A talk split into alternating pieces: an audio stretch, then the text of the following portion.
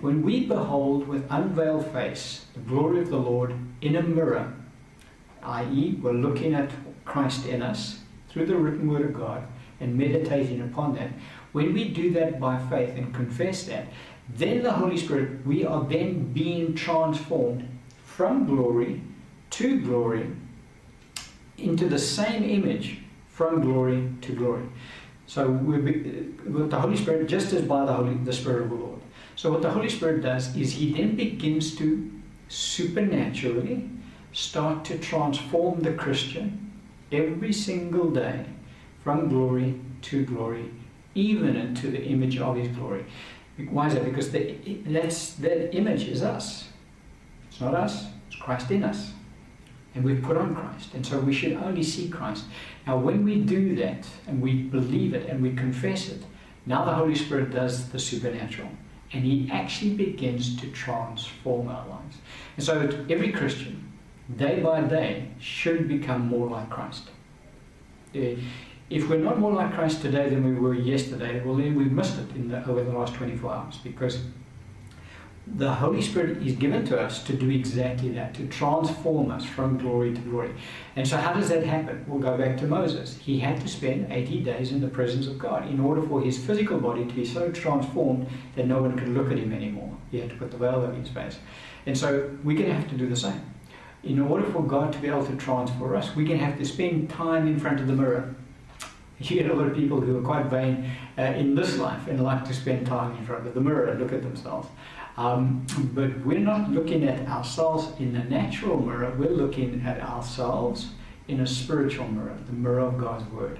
And that's what we need to be focusing on and allowing the Spirit of the Lord to then do His work by transforming us from glory to glory, even into the image of His glory, Christ Jesus our Lord.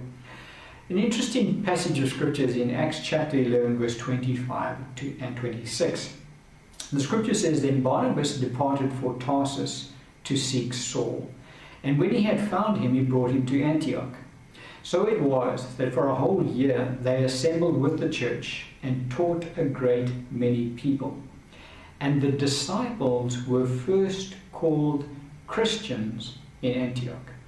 So this is an interesting passage. Why were the disciples first called Christians in Antioch? Well, the reason is very simple. It happened after Paul got there. Paul had been teaching in Tarsus. Um, if you know Paul's timeline, basically, he uh, just quickly run down through it. He gets born again on the road to Damascus. He then uh, goes into Arabia, spends roughly just short of three years in Arabia, God gives him revelation of the gospel. He comes back to Damascus, he preaches the gospel there, not for a very long period of time, a couple of weeks, and they try to kill him. So he has to escape. He escapes to Jerusalem. He joins the disciples there. He's there for not longer than two weeks, and the Jews try to kill him there. And so what happens is then the Jews, the Jewish believers send him off to Tarsus in Cilicia um, we, you know, get, we don't hear about Paul again for about, I'm just getting my timeline right here. Could be over 10 years we don't hear about Paul again. Now what happens is Barnabas uh, is, is he's in the church at Antioch, the church at Jerusalem, and sent Barnabas down there because they'd heard that you know that church was growing. He gets down there, and the Holy Spirit impresses upon Barnabas, go find Paul and bring him down here. Well, he was uh, Saul was still Saul at that time he brings Saul down there, and then Saul and Barnabas, with other ministers of the gospel, uh, teach the church at Antioch for a whole year. It is after Paul gets down there, where his name was Saul still at the time, but it's after he gets down there that this comment is made. The disciples were first called Christians in Antioch. Now, why is that? It's because the, the apostle Paul, at this time, Saul is still a prophet, he's not apostle yet and only a few years later that God promotes him into the office of apostle, him and Barnabas. But he understands the gospel message of Christianity from the point of view, it wasn't called Christianity at the time, but he understood the, the gospel mystery of Christ in you, the hope of glory. The Apostle Peter, because uh, of the apostles we have who wrote, and we have the, the, the, New Testament, we have Paul's writings, we have Peter, we have John, we have James, we have Jude, those four. Paul, Peter, James, John, Jude, five. Sorry, those five. Now, of the of the five, it is really only Peter who mentions Christ in us. I think he mentions it three times, roughly. The Apostle Paul, in his writings to the churches, get, I might get bit wrong, I think he mentions it over 80 times, eight zero times. Now, why is Paul so um, emphatic about this aspect? Because he calls it a mystery. This is the mystery of the gospel. He refers it uh, as to it as the mystery of the gospel. It's because he understands the concept. He understands that this Christian walk is in fact Christ in us, the hope of glory, living through us. It's a supernatural walk. And so he teaches this truth very strongly in his writings. Now, when he gets to the church at Antioch and he starts to teach them, the penny drops. And they begin to realize okay, what Paul is actually teaching us is that we're little Christs. Because it's no longer we who live, it's Christ in us, the hope of glory. It's Christ living through us. So, what that actually means is that we're all little Christs, and thus the term Christian comes about, because the word term Christian means little Christ. And so that's where this terminology came from. And it's a terminology that is used, uh, Peter talks about if anyone suffers as a Christian, let him not be ashamed. And so the Holy Spirit uh, recognizes the term. Why? Because it's, it's this doctrine of being baptized into Christ, being fully immersed in Christ, and Christ can be taken over, basically. We, we become clothed with Christ. The scripture we read earlier says, We have put on Christ. And so, it's such an important truth for Christians to understand because this is the born again experience. It's not just the fact that we have now been saved and we're destined for heaven, we've skipped out on hell. It's meant to be a transformative process from there on out we, the Bible in the book of Romans says that we, God has predestined us to be conformed into the image of His Son. Now, that is going to take place, obviously, when uh, our Lord Jesus Christ returns. But prior to that, we're meant to be transformed from glory to glory. Think about Moses again 80 days in the presence of God, and physically his body is transformed. So much so that when he dies, there's a dispute that arises between Satan and Michael because God says to Michael, Go bury Moses' body. The reason for that was is that Moses' body couldn't decay anymore because it had been exposed to the glory of God. And so Satan wants that body because he knows that that is really a body that uh, he can use in the earth. And uh, so there was the dis- dispute that took place, and Michael won the argument, and Michael got to bury Moses' body, no one knows where it is to this day except God Himself. Um, Moses will get his body back one day. But that is what happened in the natural when Moses was exposed to the glory under the old covenant. And, Peter, and Paul says, guys, how much more should we be transformed because of the glory that is in us under the new covenant? And so, if we're going to get that transformation to take place, we're going to have to do what Moses did. We're going to have to look at that image in that mirror on a regular basis and allow the Holy Spirit to transform us from glory to glory. So we just need to get our minds around this Christian walk. It's completely different. It's not like any other religion out there that has to obey a set of rules and has to you know do certain things. The Christ- Christianity is transformative in nature, and it's not something that we can do to do the transformation. It's the power of the Spirit of God who does that that we have to, uh, um, uh, word we're looking for? We have to cooperate with Him by faith in order for Him to do that. We do that by looking into the mirror of His Word and believing that He's going to, that He does transform us. Romans 6, 3 to 8 says, Or do you not know that as many of us as were baptized into Christ were baptized into his death? Now, if we died with Christ, we believe that we shall also live with him. We need to understand also that when we are born again, one of the things that transpires is that the old man dies. And so we're baptized into the death of Christ. And so our, our whole concept of life should start to change. We need to, because a lot of Christians, they're born again, Um, they're destined for heaven, but they still live as if they're in this world. This world is still very, very important to them. The things in this life are very important to them. But as we allow God to transform us into the image of His Son, what happens is heaven's priorities start becoming more real to us, and earth's priorities start falling away, drifting away. Because, as far as heaven's concerned, Christ is concerned, Eh, his agenda is all in all. Christ is not really into this earth's agenda at all. Obviously, he's not. And so we need to allow Christ in us, the hope of glory, to be made manifest through us. And so we just need to understand the concept that once we're in this kingdom, that this world no longer should have any hold on us from the point of view of attracting our attention. Our attention should always be attracted by heaven.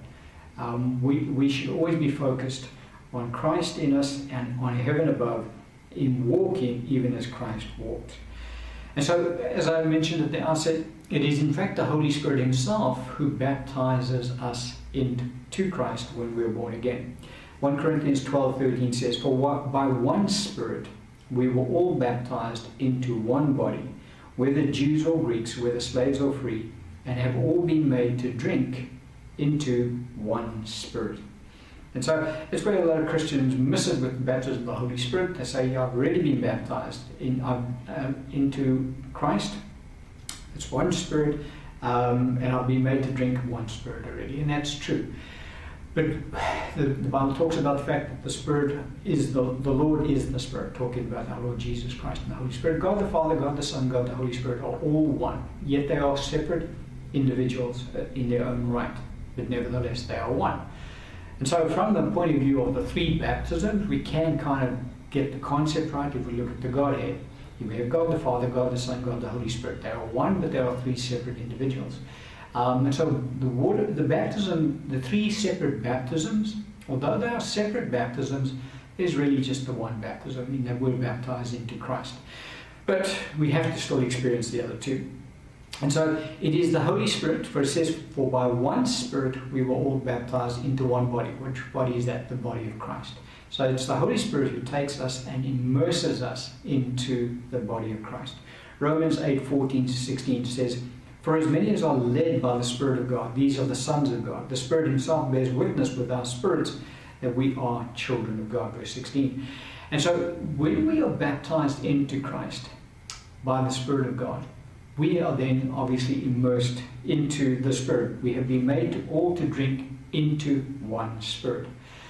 And so we partake of the Holy Spirit at that time. You recall our Lord Jesus Christ when he appeared to the disciples in the upper room, we think it's the upper room, but it was in uh, a closed room that night, on the first night that he was raised from the dead. He breathed on them and he said, Receive the Holy Spirit. But later, our Lord then spoke about them being baptized in the Holy Spirit. So it was a subsequent experience. But nevertheless, the Holy Spirit then entered into them. When our Lord was on the earth, He said, The Holy Spirit is with you, but He will be in you. And so once we're born again, the Holy Spirit can now take up residence on the inside of the born again believer because their spirits are now perfect and are in the perfect environment for the Holy Spirit to dwell in. That's why He couldn't live inside the spirits of the, of the Old Testament saints because their spirits weren't born again. And so the Holy Spirit takes up residence on the inside of us. Now, when He comes to dwell within us, there's a, a, number of things, a lot of things, myriad of things that He does for us. Now, one of the things that He does for us is He leads us and He guides us in the affairs of life. Because the scripture says, For as many as are led by the Spirit of God, these are the sons of God. So every son of God, daughter as well, obviously, uh, can expect to be led by the Spirit of God. It's a right given to us by God. For as many as are led by the Spirit of God, these are the sons of God. So that's one of the things that the Holy Spirit does for us when we come into His kingdom, that kingdom of God, is that He leads us in the affairs of life. But one of the other things He does is that He bears witness with our spirits. We are children of God. And so every born again believer has the Holy Spirit residing on the inside of them witnessing with their spirits that they're children of God. And so no Christian should ever doubt their salvation. Why is that? Because they've got the witness in their spirits mm, by the Holy Spirit Himself that they're children of God. And so when Christians do begin to doubt their salvation, you can be uh, very sure that they are walking more in the flesh than in the spirit because they are looking at the outward and not looking at the inward. Because inside, it's in our spirits that the Holy Spirit bears witness with our spirits that we're children of God. And so as we, again, with unveiled face, beholding the image of God, the glory of God that is within us, that we then begin to reflect the glory of God. We, we have a, a, a sure knowing in ourselves that we are children of God. There are other things that the Holy Spirit has been, sent to do for us um, because we've been baptized into Christ. John 16, 13, our Lord says, However, when He, the Spirit of truth, has come, He will guide you into all truth. For He will not speak on His own authority, but whatever He hears, He will speak. And He will tell you things to come. So, a couple of things here that the Holy Spirit does for us is that He teaches us the Word of God, He guides us into all truth. Now, it doesn't mean that we don't need to hear teachings given to us by uh, teachers that the Lord raises up in His church. Because even those whom the Lord raises up as teachers in the church, although it's a man who's doing the teaching, it is the Spirit of God teaching through that man. And so, in the same manner, we're receiving that teaching from the Holy Spirit through the vessel. It's just the vessel that's doing the talking, but it's the Holy Spirit who is initiating the word spoken. And so, one of the things that the Holy Spirit does is He teaches us, He leads us and guides us into all the truth of God's word. He also shows us things to come. And so He does in our own lives, show us things that will take place in our lives so that we can have, um, be prepared for what's coming in our lives. And, you know, there's a whole lot of aspects to this Christian faith, but all of it is supernatural. Look at what our Lord said about the Holy Spirit residing on the inside of us. Because a lot of Christians struggle in this area. They, they, they, they the comment is, I've got the Holy Spirit inside me. So what is this thing that I've still got to be baptized in the Holy Spirit? That doesn't make sense. Um, it's because we, we need to understand that it's the same Spirit, but a deeper dimension thereof. Uh, let me try and explain it in the gifts of the Spirit.